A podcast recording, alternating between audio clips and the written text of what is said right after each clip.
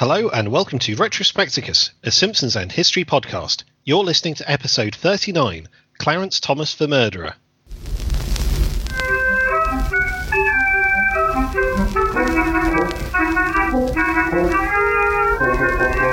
Hey, hey, listeners! I'm Gareth Hirons, And I'm Tom Williamson. and welcome to Retrospecticus, The Simpsons and Modern History Together at Last. In each edition, we'll discuss an episode of The Simpsons and a major historical happening from the time the episode first aired in the US. You'll go where we go, kill who we kill, make a game of it when we make a game of it. And today I'll be talking about Season 3, Episode 4, Bart the Murderer, which first aired on October the 10th, 1991. And I'm going to be talking about Clarence Thomas, the US Supreme Court Justice appointed by President George H.W. Bush. On October 15th, 1991, just five days after Bart the Murderer was first aired, his appointment was confirmed by the US Senate, but not without some controversy. If you'd like to give us the Spanish exposition, you can tweet us at underscore retrospecticus. Don't forget the underscore because we certainly can't. Or send us an eel to podcast at retrospecticus.org. Somebody did tweet at us at underscore retrospecticus. Uh, it's our old mucker, Timothy Burleson. He says, Cheers, Quarantinos. Love the podcast, but I would like to dis- dispute the Leftorium being the only debut. This episode saw the first appearance of the great Just Stamp the Ticket Man. Probably one of the best quaternary characters. Just wanted to let you know. Stay safe, lads. And we certainly will, Timothy. As you can hear, uh, neither of us are yet to be affected by COVID 19. Uh, and I certainly take your point about Stamp the Ticket guy. How I missed that, I'm not entirely sure. Although, as Tom and I were discussing, we did find when Flanders failed oddly flat. So perhaps I just lost the will at that stage. Yeah, it really didn't bear well for the last episode because we'd had to go back to Skype. We couldn't see each other. We were at the start of the current COVID 19 outbreak. So, yeah, everyone was a bit down. Whereas now we've got used to the idea of being in almost permanent lockdown, used to the idea of never going outside and slogging through it with uh, coping strategies, which include copious amounts of alcohol, basically. Um, I have taken to live streaming stuff on Twitch. So if you're interested, you can see what I'm up to at twitch.tv slash skeptic canary. And at the moment, I'm streaming some old school Zelda. So join me there if you like. Excellent. Is that the version where all the dungeons are mixed up? Yes, that's right. It's the it's the a link to the past randomizer, which I'm a massive fan of, and I've got a proper setup for it now as well. So so I have a proper gaming chair, and I've got a desk, and I've even stuck a bank of plugs next to my desk, so that they're all in easy reach. You know, I I, I am getting organized. It's it, it's it's like I work from home all the time now. It's great. Excellent. I imagine a lot of our listeners are in the same boat. I know I, I recently uh, ordered in a power bank and a few new leads just to uh, spruce up what I used to refer to as my gallery, but is now just an office. Um, I'm certainly getting used to getting up and walking 10 paces to start work. Um, yeah, it's uh, it's interesting times, I think, and I can see your gaming chair, Tom, because uh, and the listeners won't know this, but we can actually see each other now. Now that I'm a veteran of about 57 video calls and video conferences and virtual pubs and virtual pub quizzes in the last week, uh, there, there's no more shame in appearing on camera. So uh, we are looking directly at each other. Yes, absolutely. So hopefully you'll notice a change in the tone of this episode. I should just mention my own um, quarantine amusements at the moment. If uh, if anybody doesn't follow me uh, on Twitter at, at Invader Ace One, I've set myself the task of reviewing every single episode of The Simpsons in order in a single tweet per episode. Um, I, I'm just up to the start of season four at the minute, and I'm already going a bit bonkers. Um, I'm just about to, to hit 600 episodes to go, so come join me. Wow, good stuff. But I suppose we'd better get back to happier times, that being October the 10th, 1991, when this episode first aired. But Gareth, I hear you cry, what was the UK number one at that stage? To the surprise of absolutely nobody, it's a further week for Bryan Adams. But at least we've got a new number two. And what a doozy it is. It's Scorpions with Wind of Change 1991 re release. What? Okay, right. I know that song. I have no idea why. It, w- uh, okay, well, you've got to tell me why on earth was it re-released in 1991? Well, I mean, it's it is basically the Berlin Wall. Now I know it's a little while after the fall of the Berlin Wall, but that was uh, it was one of the anthems of that time, and that's why that was re-released at this stage. Wow. Okay. So yeah, but hang on. The Berlin Wall came down like two years ago from October 1991. Absolutely, What? What? absolutely. But you see that that's the thing. When we get to the point where I tell you how much this has sold, uh, you will definitely not uh, not think it was a bad idea to re-release it. So um, obviously, in this country, the Scorpions will forever be known for this song and this general period of time. But they have been going since 1965 Mm-hmm. and are obviously much better known in their home country of Germany. Wind of Change from their 1990 album Crazy World. So to be fair, it was when we say a re-release, it had been released the year before. It's a song by a German band that muses on the socio-political changes in Europe and also has some catchy whistling, and as such has become inextricably linked with the fall of the Berlin Wall. But it is not as good as their 1984 face melter, Rock You Like a Hurricane. The single has sold over 15 million copies Wow. and is a, is apparently, and this really caught me by surprise, it's apparently the 15th best selling physical single ever. Now, Tom, you can probably see where this is going. So if you wouldn't mind queuing up Led Zeppelin for me, I'm going to take us through the top 15 biggest selling physical singles ever. okay, here we go. At number 15, it's Scorpions with Wind of Change. At 14, John Travolta and Olivia Newton John with You're the One That I Want. At 13, it's Bryan Adams, Everything I Do, I Do For You. Mariah Carey in at 12 with All I Want for Christmas Is You. At 11, it's Celine Dion with My Heart Will Go On. And into the top 10, we have Baccara with Yes Sir, I Can Boogie. At number 9, it's The Ink Spots with If I Didn't Care. At 8, a rather charmless entry for USA for Africa and We Are the World. At 7, it's Elvis Presley with It's Now or Never. And at number 6, Whitney Houston with I Will Always Love You. Into that hot top 5, it's Bill Haley and his Comets with Rock Around the Clock. At 4, it's Bing, Bing Crosby with Silent Night. Number 3, a surprise entry for Mungo Jerry with In the Summertime.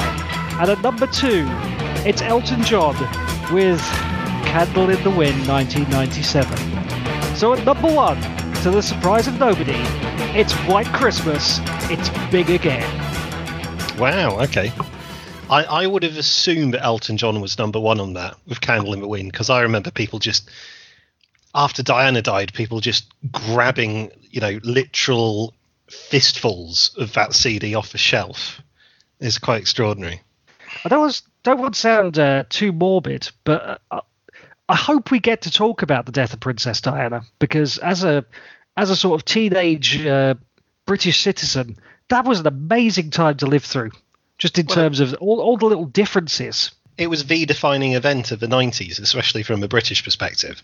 I remember my dad being uh, called into work at three in the morning because he works in newspaper distribution, and it was you know it, it just happened right in the middle of the night, um, and you know in the lead up to it, it was completely unexpected because everyone was following it. The whole you know Dodi Al-Fayed divorce, all the drama, and yeah, one day it was just like that's it, no more of that. It was it was bizarre. Absolute madness. Yeah, so looking forward to that. Um, oh, by the way, it's also worth noting that as well as the um, the chart of the best-selling physical singles, there's now also a parallel chart of the best-selling non-physical singles, and it is all utter tripe. The US viewership for this episode was a Nielsen of 13.4, which is approximately 12.5 million households. It was 31st overall for the week and the highest rated show on Fox. The production number is 8F03, and it was credited to everyone's favourite fictional writer, John Swartzwelder, who we discussed in episode 5, but the first McDonald's in Moscow. The chalkboard gag was high explosives and school don't mix, and the couch gag was the family forming a human pyramid. So, what happens? Well, the Simpsons are going to eat breakfast as Bart tucks in some frosted crusty flakes and Lisa some Jackie O's. Bart is about to have an absolutely terrible day, starting with Homer stealing the prize from his cereal and continuing through his dog genuinely eating his homework, missing the school bus, tearing his shorts, and forgetting his permission slip for the school trip to the chocolate factory. The latter leaves him stuck licking envelopes for Skinner, and despite making a game of it, he can glean little joy from this black letter day. The chocolate factory trip is unsurprisingly fantastic, but as Bart doesn't go, I mention it only for an appearance by Troy McClure, who you may remember from such films as The Revenge of Abe Lincoln and The Wackiest Covered Wagon in the West. Bart eventually makes good his escape from school, but suffers a skateboarding accident and falls down some stairs to a mysterious doorway. And just when things can't get any worse, the Mafia hold him at gunpoint. Bart has blundered upon Springfield's legitimate businessman's social club, but is allowed to leave with his life. An important point this, they do state that they would have shot and killed a 10 year old child if the next two things had gone wrong. After he shows an apparent knack for accidentally picking winning horses and mixing a superb Manhattan. He is given a job at the club and proceeds to start making more money than a 10 year old really should. In return, he introduces Fat Tony, Louie, Legs and the gang to Itchy and Scratchy through the episode The Sound of Silencers, in which Itchy simply slaughters Scratchy and some other cats with a Tommy gun, spelling out the end with bullet holes as he does so. Delightful. Mm-hmm. It's around this stage that Bart becomes a tad more aware of the moral problems of his line of work when he is asked to look after 12,000 cartons of Laramie cigarettes and is nearly forced to smoke them all by Homer. His head is turned back by a semi convincing argument from Fat Tony and a very sharp new suit.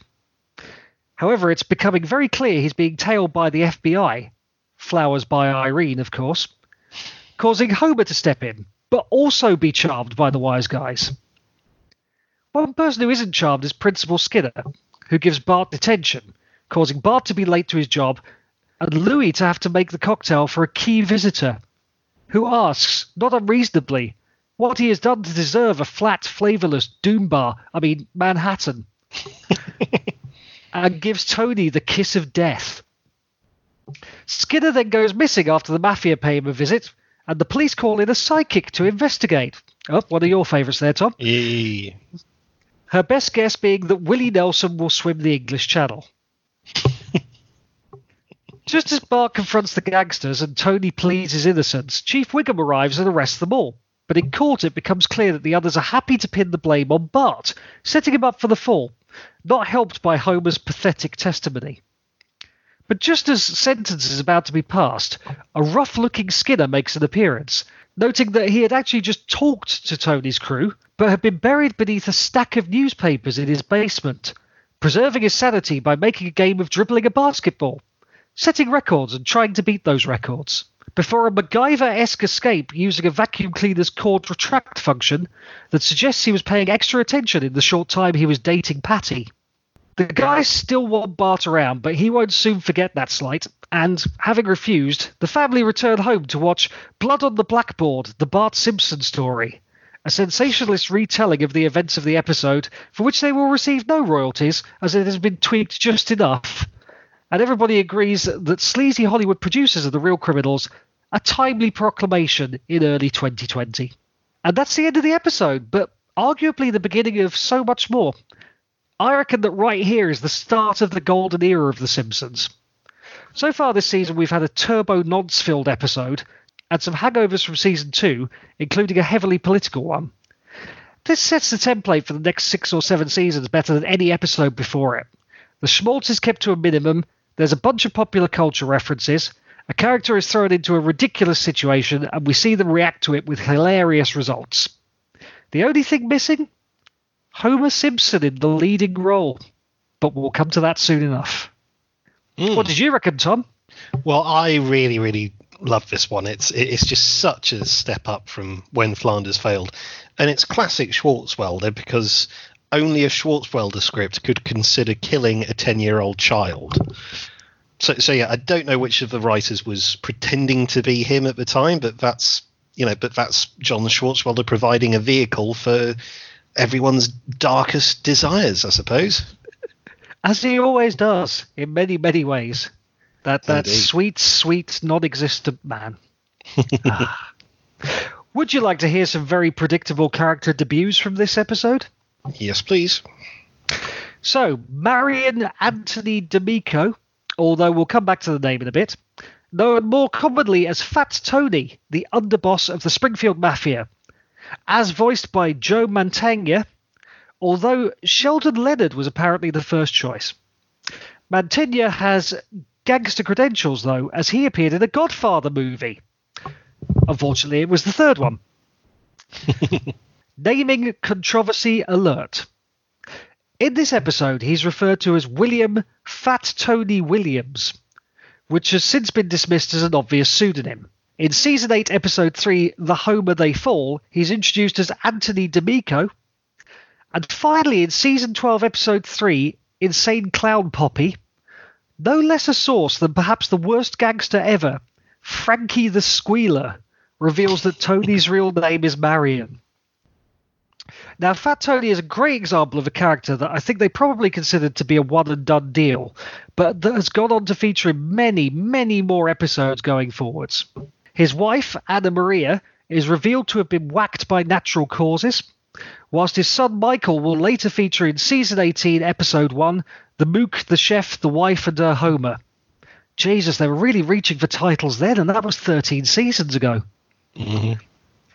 Fat Tony and his associates are a familiar sight in Springfield, often working for or around the police and the mayor's office, be it flooding the streets with alcohol several minutes after the end of Prohibition, supplying the school with plenty of rat's milk, which was probably better than the milk they were used to, or generally getting on with the rough and tumble of mafia life, such as killing stoolies, dumping bodies, and laundering money. In season 22, episode 9, Donny Fatso, Homer goes undercover to try to get some dirt on Fat Tony, but the pair become friends.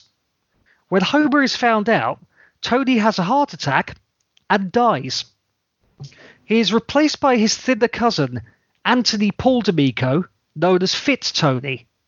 Sadly, the stress of the repeated assassination attempts he is forced to survive causes him to turn to comfort eating, and his nickname becomes first Fit Fat Tony and eventually Fat Tony. So the character now referred to as Fat Tony, who is still appearing in The Simpsons and appeared as recently as season 31, episode 3, The Fat Blue Line, which first aired in October 2019, isn't Fat Tony, but might as well be. Also debuting in this episode are two other legitimate businessmen known as Legs and Louie. We'll have to wait a while to meet the apparent godfather of the Springfield Mafia, Don Vittorio DiMaggio, plus Frankie and his much more effective, though, though no less frustrating counterpart, Johnny Tightlips. Legs was voiced by Hank Azaria, but is now voiced by Karl Wiedergott, who joined the show in 1998 whilst Louis is voiced by Dan Castellaneta, who based his voice on a gangster actor icon in Joe Pesci. They won't receive much character development. Indeed, they only vaguely have different personalities to each other, though Louis tends to be the more hot blooded of the two. Probably worth noting the huge similarities between this three man mob of Fat Tony, Legs, and Louis, and the robot mafia from Futurama. Donbot, Joey Mousepad, and Clamps, who largely fall into exactly the same roles with very similar delivery. There's even an episode where Bender joins them, fulfilling Bart's role here, albeit with a great deal more glee and abandon. On season 2, episode 13, Bender gets made. Assumedly, Gangster Chic never goes out of style, even a thousand years in the future. Also, Neil Patrick Harris technically appears as himself, albeit playing Bart Simpson in Blood on the Blackboard. Harris was born in 1973, and at the time of this role, he was best known for playing the titular character in Doogie Howser MD, a show about a child prodigy who becomes a doctor at age 14. So he was known for playing younger characters, and therefore a good fit for the role of alternate Bart. That show ended in 1992, and Harris kept busy with a number of roles on TV and in film, including in the fantastic film adaptation of Starship Troopers, and as a caricature of himself in Harold and Kumar Go to White Castle, released in this country as Harold and Kumar Get the Munchies, as we don't have the White Castle restaurant franchise on these shores.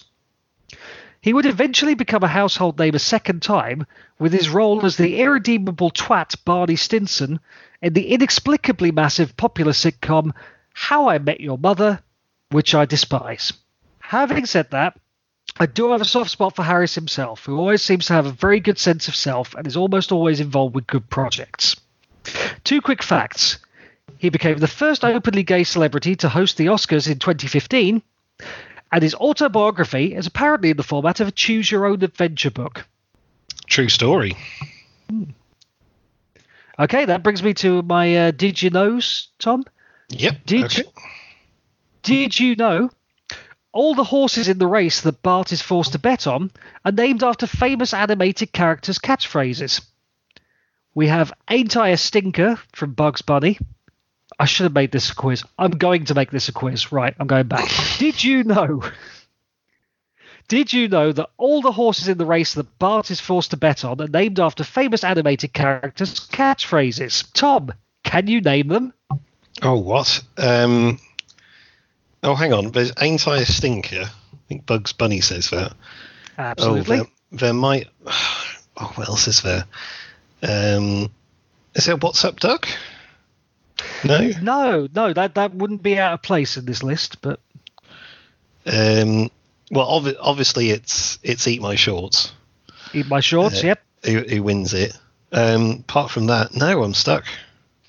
Okay, so there's Yabba Dabba Doo, uh, Fred Flintstone, Suffering course. Succotash from uh, Daffy Duck, uh, That's All Folks from Porky Pig, and I Am What I Am from Popeye. Uh, also, Eat My Shorts and Don't Have a Cow. Um, so, yeah, fantastic. Perhaps unsurprisingly, a large amount of what happens to Bart in this episode is inspired by, or entirely ripped off from, Goodfellas, a 1990 Martin Scorsese crime film that a lot of people seem to think is the best film ever, and I've never seen. Blood on the Blackboard features the in universe version of Joe Mantegna voicing that version of Fat Tony. Very meta. Wow. One Fine Day by the Chiffons was licensed for this episode and plays in the scene where Bart is serving drinks to the mobsters. The team originally wanted Be My Baby by the Ronettes, which is a huge tune, but could not get the copyright.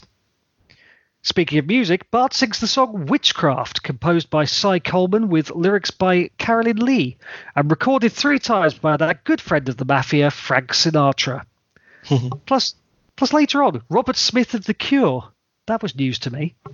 And still speaking of music, the Itchy and Scratchy episode's title is a pun on the Simon and Garfunkel song The Sound of Silence, as was featured in the Sam Ettick film The Graduate, and parodied in season 5, episode 21, Lady Bouvier's Lover, where it is apparently performed by Kipp Lennon. and finally, Bart mixes a Manhattan in this episode. And if you want to make one at home, here's the recipe. You'll need whiskey, sweet vermouth, and bitters. The International Bartenders Association recommends the following ratios 5 centilitres of rye whiskey, 2 centilitres of sweet red vermouth, and a dash of Angostura bitters. The cocktail is usually stirred and then strained into a cocktail glass and garnished with a dark maraschino cherry. Soupy twist. Mm. To be honest, um, I was at a cocktail bar, uh, didn't know what to order, so ordered a Manhattan just because I'd heard of it in The Simpsons, Oh, And was- and was then asked if I wanted it dry, medium, or sweet, and uh, got a bit stumped there. So, uh, so I just plumped for dry. It was very nice though. Excellent. Was, was it dry? Oh yeah, yeah, yes, it, yeah. It's really nice because because I'm I'm a little bit of a whiskey drinker myself, and it uh, yeah you, you you have the whiskey being offset by the the moof and uh, uh, then you have the bitters for a bit of additional flavour, but not too much because bitters are well well they're exceptionally bitter as the name suggests. Excellent. Well, about the only thing I seem to be able to get delivered at the moment during our uh, current situation is booze. So maybe I'll just, just get a bottle of each of those and uh, and have a play about. Um, which uh, I, I, was about to say all our listeners should as well, but I don't think I can encourage that kind of behaviour. Excellent. Well, uh, so to get us out of this sticky situation without having to drink a load of Manhattans, Tom, let's go to the meme count. Yes. Now, for this episode, I reckon there are two memes. The minor one is "What's a truck?" when Chief Wiggum asks Fat Tony about the shipment of uh, Laramie cigarettes, and he replies, "What's a truck?" So that's used if anyone wants to mock playing dumb about anything. But obviously, the big one is, "I made a game of it." It appears twice in the episode, and it's used whenever someone uh, tries to make a mundane situation interesting.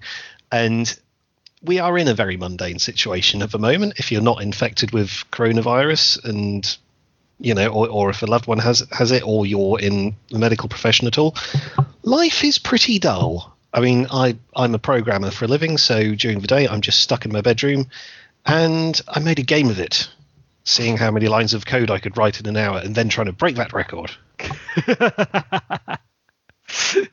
well, apparently my my job is making a game of how many conference calls we can do in a single day. Um,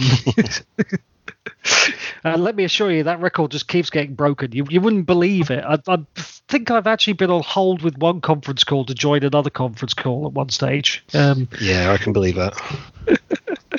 Fantastic. Right. Okay. So a good episode, I think. A very good episode. Oh, very memeable. Lots of debuts. Lots to talk about. So, Tom, what have you got for us? Okay, so this is my main story, and I'm talking about Clarence Thomas, the US Supreme Court judge. So his appointment was shrouded in controversy, with his confirmation hearing being reopened after an FBI report was leaked and reported on by the national news. But before we get to that, you may remember in the last episode I went over every single US president. But what I didn't do was go over how the US works, and the Supreme Court is a vital part of that. So if you remember Apu's civics test, there are three branches of the US government. These are the executive, legislative, and judicial. Oh, I should have asked you that as a quiz. Oh, never mind. so the executive branch is the President of the USA and his or her office. The legislative is Congress, which comprises the lower house, the House of Representatives, and the upper house, which is the Senate. They are kind of roughly comparable to the UK House of Commons and House of Lords. And then there's the judiciary, which is made up of various courts, the highest of which being the Supreme Court. So everything revolves around laws and the Constitution. The purpose of Congress is to make laws. The purpose of the presidency is to execute them, hence executive. And the point of the judiciary is to interpret the laws and decide on how they should be upheld. These are the checks and balances that American pundits are so fond of. So all of these offices are as old as the USA itself, being spelled out in the first few articles of the US Constitution. And if you've heard about the Constitution but are not entirely sure what it is, allow me to explain. The US Constitution is the supreme law of the land, surpassing all other laws. It's the framework for the entire country. If you work in any sort of development environment, I hope you'll appreciate this analogy. It's like a technical specification that everyone has to sign off on. It covers everything, and if it needs changing, it can only be done at great cost. And as with tech specs, in my personal opinion, it's great that it exists. It's usually fairly straightforward to see if anything goes against the Constitution, i.e., it's unconstitutional and therefore not allowed. Here in the UK, we do have a constitution, but it isn't formally written down. It's almost literally pieced together from sugar packets. You may remember that in the recent Brexit debacle, the Prime Minister Theresa May put her Brexit deal to the House of Commons, where it was roundly defeated. She then brought it forward a second time, where it was again defeated, but by a smaller margin. She wanted to bring it back for a third time, but was stopped by John Bercow, the Speaker of the House, who used a precedent from 1604 as defined in Erskine May, the Parliamentary Rule Book. This book was first published in 1844 and is currently only available from the UK Parliament bookshop for the princely sum of £450. So that bit of British Constitution is hardly accessible. The US Constitution, on the other hand, is comparatively short and available for everyone to read. Article 3 describes the court system, including the Supreme Court. It also sanctifies the right to trial by jury. The Supreme Court was intended to rule over constitutional issues and be the highest court in the land. The leader of the Supreme Court is called the Chief Justice, and the other members are Associate Justices. Originally, it had six members, all put forward by George Washington himself. The first Chief Justice was John Jay, the second Governor of New York. Whether he gives his name to John J. Smith, I have no idea. They were all confirmed by the Senate in 1789. And the first case they decided was in 1791, the case of West versus Barnes. It was, to be fair, extremely boring. Just a ruling, afraid so, just a ruling on procedure between a farmer who was in debt and his landlord. Yeah, I, yeah, I, I, looked up. I went, oh, I wonder what the first case bef- before the Supreme Court was, and it was a case between uh, a tenant farmer who had a debt to pay and he wanted to pay pay it in paper currency, and uh, his landlord went, "No, I want you know gold, silver, precious metals, that sort of stuff." And they ruled on a technicality which was based on who he could and couldn't appeal to. Yes, very very boring. so, in its early years, the Supreme Court struggled to make an impact on American life. In 1793, they heard the case of Chisholm versus the state of Georgia, where Alexander Chisholm, an executor of the estate of Robert Farquhar, la a man who had supplied weapons to the state of Georgia during the Revolutionary War, tried to sue the state of Georgia for money owed for those weapons. Georgia refused to send any representative, claiming that as a sovereign state, they couldn't be sued. The court decided in favour of Chisholm, allowing him to sue them. And the states weren't at all happy with this. Now, the Supreme Court is there to uphold the Constitution. So if Congress doesn't like the decision, there's only one thing it can do change the Constitution. And that's just what they did with the 11th Amendment, passed just two years later. The amendment established that private individuals could, in fact, not sue states. I love that. If, if, you've got the Supreme Court going, right, okay, well, it's our job to uphold the Constitution. and then Congress going, well, we don't like your decision. We're going to change the Constitution, you bastards. So, yes. And of course, I, I know how they do that from the Amendment to Be song. Yes, absolutely. So, as the years went on, the power and prestige of the Supreme Courts grew. The number of justices fluctuated over time, but finally settled on nine in 1869, the level it has remained to this day. Supreme Court judges are nominated by the President, but they have to be approved by the Senate. Nominees are put before a Senate committee, who interview them before making a recommendation. They are then accepted or rejected by a simple majority vote. Once in the role, a Supreme Court justice has the right to that ro- role for life, unless they do something really bad and are removed. The only person who got even close to being removed was Samuel Chase. He was impeached by the House of Representatives for impartiality, but was acquitted by the Senate. And this happened all the way back in 1805. So no one's so no one's even tried to remove a Supreme Court judge for 200 years. I'm sorry, but this whole for life business it just doesn't sit well with me. I mean, the just anybody it would be the same if it was a president or prime minister. Anybody that you can't shift from a job ever. It's just a bad idea. Mm, mm. Yeah, I, yeah, I know what you mean. It, it, it, it, it's a, you know, it's a contentious point of whether someone should be on on the bench for life, and you know, the, the, some Supreme Court judges are on the bench for a very long time, for decades. So anyway, um, so therefore, appointing a Supreme Court judge is a very big deal as their influence can linger for decades after the president who nominated them has rode off into the sunset. And so that brings us to the appointment of Clarence Thomas. It all started with the retirement of Thurgood Marshall, who was something of a legend in the field of civil rights.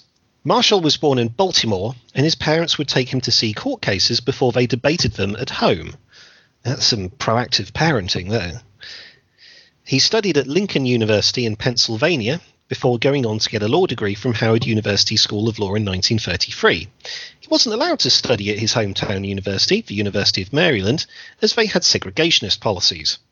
A year later, he would join the NAACP, the National Association for the Advancement of Coloured People, that's what it's called, And one of the first cases he fought was that of Murray versus Pearson, where he successfully argued to the Maryland Court of Appeal that segregation at the University of Maryland was illegal, because under the separate but equal policy, black people should have the opportunity to study at an institution of equal prestige as the University of Maryland, but no such institutions were available. Throughout the 40s and 50s, he brought many cases to the Supreme Court, most famously Brown versus the Board of Education of Topeka, where the court unanimously decided that segregation in education was unconstitutional and in violation of the Equal Protection Clause of the 14th Amendment. In 1961, President John F. Kennedy appointed Marshall to the U.S. Court of Appeals for the Second Circuit, a higher appeals court with jurisdiction over most of the northeast of the USA. A few years later, Kennedy's successor, Lyndon Johnson, made Marshall the Solicitor General of the USA, the first African American to hold the position.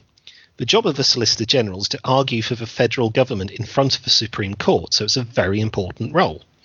Just two years later, a seat on the Supreme Court became available following the retirement of Tom C. Clark, and Johnson nominated Marshall for the position. He was easily confirmed with a Senate vote of 69 in favour and 11 opposed, becoming the first African American to sit on the Supreme Court on August 30th, 1967. He would remain there for the next 24 years. He'd see many landmark cases, but arguably none more so than the case of Roe versus Wade in 1973. Ah, Roe- I've heard of this one, but I don't know why. Right, okay, okay. Um, Roe versus Wade is hugely important and very emotive because it deals with abortion. The case was brought by a woman named Norma McCorvey, who went by the pseudonym Jane Roe. She was pregnant and wanted an abortion, but was denied by her home state of Texas, who had made abortion illegal in all but a few circumstances. She filed a lawsuit against Henry Wade, her local district attorney. A district court found in her favour, and the state of Texas appealed directly to the Supreme Court. The Supreme Court decided in McCorvey's favour by a margin of 7 to 2, with Marshall and the Chief Justice, one Warren Burger, being in the majority. They decided that the Due Process Clause of the 14th Amendment protected the right to abortion, but that should be balanced with protecting prenatal life. Therefore, they decided that abortion was always permitted in the first trimester of pregnancy, somewhat restricted in the second trimester, and almost wholly prohibited in the third. The ruling made abortion legal throughout the whole of the USA, and conservative states have been looking to find a way around it ever since. Anyway, with Marshall's imminent retirement in 1991, President George H.W. Bush looked for a candidate to take his place. As Marshall was a hero of civil rights, it seemed only fitting that his successor should also be an African American. However, with the Republican Party being a conservative one, the ideal candidate should themselves be conservative. Bush believed he'd found the ideal candidate in Clarence Thomas. Thomas had a distinguished legal career and was from a Catholic background, and therefore likely to be against abortion. He was also a bit of a libertarian, being a fan of Ayn Rand, and at one point he required his staff to watch the 1949 film uh, adaptation of the novel Fountainhead. Thomas graduated from Yale Law School in 1974 and became an assistant attorney general in Missouri, working under John Danforth, the state's attorney general. When Danforth was elected to the Senate in 1976, Thomas went on to work for Monsanto, becoming one of their attorneys. Monsanto, Oh. evil GM people. However, he wasn't there for long, and in 1979 he moved to Washington to be reunited with Danforth, working as a legal assistant to the Senate Commerce Committee. The start of the 80s saw Ronald Reagan elected to the White House, and Thomas soon started working for his administration. His first job was Assistant Secretary of Education for the Office of Civil Rights, part of the US Department of Education.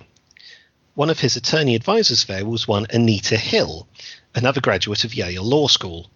Shortly afterwards, Thomas moved to become chairman of the Equal Employment Opportunity Commission, or EEOC. Hill would move there herself before leaving to become an assistant professor at Oral Roberts University. Thomas would remain at the EEOC until 1989, when the recently elected George H.W. Bush nominated him to be a judge on the U.S. Court of Appeals for the District of Columbia Circuit, another high profile position and a big change from his previous role. Just over a year into the role, a seat on the Supreme Court became available when William Brennan retired after 34 years on the bench. Bush wanted Thomas to fill the seat, but was but was persuaded to nominate David Souter instead. Hopefully, these are all familiar names if, if you're following The Simpsons. Thomas was nominated to replace Marshall a year later. Thomas's nomination was controversial and seen as political by his opponents.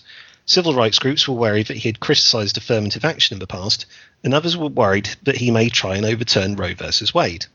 The confirmation hearings began on September 10, 1991, and they were tense, lasting for five days and attracting a significant amount of media interest. While these proceedings were ongoing, Anita Hill came forward to the FBI and made allegations of sexual harassment against Thomas. Her interview with the FBI was leaked to the press and it became headline news. Following this, the Senate committee, chaired by future Vice President Joe Biden, made the extraordinary decision to reopen the hearings so that they could hear evidence from Anita Hill and allow Clarence Thomas to respond to the allegations. And these hearings were broadcast live and attracted an audience of about 20 million people. Wow. Mm, yeah, this this was a big deal. This this was a very much a water cooler topic at the time. In her testimony, Anita Hill said that on several occasions Clarence Thomas would pressure her to go out with him and went into details of how he boasted of his own sexual prowess and pornography that he'd recently watched. According to Hill, this behaviour started when they were working together at the Department of Education. When they moved to the EEOC, it appeared to stop, but started again months later. In his defence, Clarence Thomas did not mince his words. He completely denied everything and used the following words to deny the hearings. This is a circus. It's a national disgrace. And from my standpoint, as a black American, as far as I'm concerned, it is a high tech lynching for uppity blacks who in any way deign to think for themselves, to do for themselves, to have different ideas. And it is a message that unless you kowtow to an old order, this is what will happen to you. You will be lynched, destroyed, caricatured by a committee of the US Senate rather than hung from a tree. So, you know, you cannot get more evocative imagery than that. I mean, it's it's it's really quite something. So, in his defence, the committee heard from several of Clarence Thomas's colleagues. Nancy Altman, who shared an office with him, claimed that she heard everything that went on and never heard anything like what Hill described. In written testimony, Angela Wright, who worked under Thomas at the EEOC, claimed that he pressured her for a date, but she didn't feel intimidated by it. Mm. One of Anita Hill's lawyers, Charles Ogletree, paid for and persuaded Hill to take a lie detector test. According to the president of the American International Security Corporation, Paul K. Minor, Hill passed the test, showing no signs of deception. Fortunately, the committee recognised that polygraph tests are bullshit, they're my words, not theirs, and did not consider the result in their deliberations. In following these deliberations, the committee was required to advise the Senate on what to do next. They voted by 13 to 1 to pass the nomination to the Senate without recommendation meaning that the Senate could vote on Thomas's nomination even though the committee did not express their approval of it. On October 15, 1991, five days after Bart the Murderer first aired, the Senate voted on Clarence Thomas's appointment to the Supreme Court. Although the Democrats were in charge of the Senate, enough of them voted with Republicans for Thomas to be appointed, while two Republicans voted with the Democrats. In the end, Thomas was confirmed by 52 votes to 48, the closest vote in a Supreme Court appointment since 1881 when Stanley Matthews, no, not that one, was ah. approved oh. by was approved by 24 votes to 23. I mean, if Stanley Matthews was a football legend and a Supreme Court judge, that would be quite the career. so, the events of Clarence Thomas's appointment opened a national debate on sexual harassment in the workplace. The Senate elections of 1992 were dubbed the Year of the Woman, and by June 1993, the number of women in the Senate had gone up to seven. Oh, sky high. What a revolution, eh? Yep. So, as for Anita Hill, she continued to work as a professor, but was pressured to leave her post. A scholarship was set up in her name, but was defunded after she left the university in 1996 and it was never filled. She moved to Berkeley in 1997, but soon moved on to Brandeis University in Massachusetts. She has since written many books, articles, and appeared as a speaker, writing her autobiography, Speaking Truth to Power, in 1997. As of April 2020, Clarence Thomas is still a Supreme Court Justice and is currently the longest serving member of the court. He was one of the few dissenters in the case of Obergefell versus Hodges, the 2015 Supreme Court case where the court decided by a majority of 5 to 4 that marriage equality was guaranteed by the 14th Amendment to the Constitution. So, you know, boo to him for that. And that brings to a conclusion our unintentional American double header. I now yield to Gareth, who I'm sure will inform me of the appearances of Supreme Court justices in The Simpsons. Absolutely. So there's this surprising turn of events whereby Homer, of all people, seems quite up on what's going on with Supreme Court justices. Um, He mentions quite a few of them by name, Earl Warren being one of them in an episode that we'll come back to, where it's confirmed that he wasn't a stripper. Um, he also mentions John Marshall, Charles Evans Hughes, Warren Burger. Uh, there's a mention for uh, Taft, who was President Taft, obviously, but also served as Chief Justice um, in of the Smithers. Um, the Supreme Court itself has been mentioned previously when Lionel Hutz's fake receptionist uh, lied and said that he had had to help them on some freedom thing in Bart Gets Hit by a Car. Um, and uh, of course, as you alluded to earlier, Homer mentions uh, Souter. In fact, Lisa mentions uh, Souter as a nerd of note. Mm. and Homer, Homer was disappointed uh, in Homer Homer Goes to College. But the main mention of uh, the Supreme Court uh, is in season four, episode six, Itchy and Scratchy, the movie, where it is revealed that in the future, and I believe this also comes to pass in the canon future of The Simpsons, Bart becomes Chief Justice of the Supreme Court. So there we go. Quite a lot, quite a lot of Supreme Court action in The Simpsons, um, but nothing like the uh, the uh, human circus that the actual Supreme Court appears to be from your uh, uh your uh, tales there. Well, it's very interesting because I mean I didn't know a huge amount about the Supreme Court before I started researching this, and one thing that I find quite striking is it's it almost feels like an alternative way to get things done in the states because you think that right everything's done through bills um, people make bills, they tack riders onto them, and they go through uh, they go through Congress, and then they get approved, and then they get enacted. But if you can persuade the Supreme Court that something that someone's doing or not doing is unconstitutional, then you can get stuff done that way. I mean, marriage equality is a big one. So, and and the Supreme Court's decision, there is no route to appeal because the Supreme Court is the highest court of the land. So if they decide something, then that's it. That happens, and it applies to the whole of the USA. So so even if they hear a case from you know one person, and they make their decision, then that decision applies to everyone. It's quite an extraordinary way of doing things when you think about it. Yeah, and especially when you consider how different the states are to each other in terms of their own individual laws um, something sort of unilateral like that, it, it, must send shockwaves through the, the whole thing. Mm. Yeah, absolutely. I mean, I mean, obviously, marriage equality was a big deal when that was when that was made by the Supreme Court. So you know, there were some people in very conservative states who were not happy about it at all.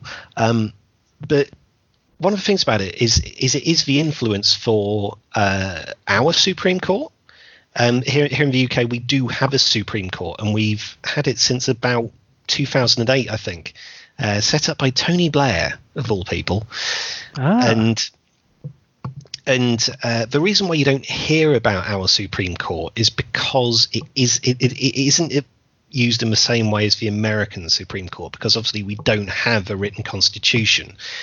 Um, our Supreme Court is used to decide uh, matters of utmost importance rather than an appeals process. And it and it hit the headlines again du- uh, during the Brexit process, because when Boris Johnson became prime minister, one of the first things he did was prorogue Parliament, and prorogation was was uh, supposed to be something that's really boring and not that many people know about. Um, so the idea is Parliament works in yearly cycles, and at the end of each cycle when everything in the Queen's speech has been discussed because you know at the start of the cycle you have the Queen's speech where the Queen, uh, on behalf of the government, tells them what they're going to discuss, And then at the end of that year, they've discussed everything. They prorogue Parliament, and then they get it ready for another Queen speech, and the cycle starts again. Brexit has just thrown the whole thing into an enormous mess, and I think there were, I think there was a, you know, looming deadline for when Brexit had to be done when Boris Johnson came in. And one of the first things he did was prorogue Parliament even though they were right in the middle in the middle of a session, they were still discussing things, including a, a very important domestic violence bill, and that all got thrown by the wayside. Um, various people challenged that, saying that it was illegal. The case made its way to the Supreme Court, and all 12 of our Supreme Court justices, we've got 12, which is a daft number. You should not have an even number of anything making this sort of decisions but they decided unanimously that the prorogation was illegal because it was being done for political reasons you know to, to, uh, to, shut down debate in parliament to, to stop parliamentary scrutiny for several weeks.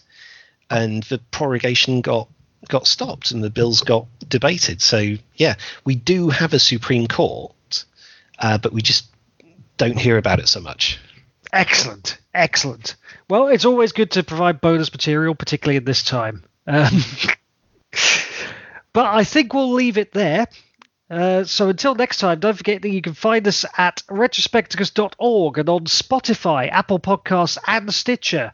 And you can follow us on Twitter at underscore retrospecticus email us at podcast at retrospecticus.org, and check out our 90s playlist on Spotify, which is about to have Scorpions on. If you like what we're doing, please leave us a preferably five star review anywhere you possibly can. Thanks for listening. Bye. Stay indoors, everyone.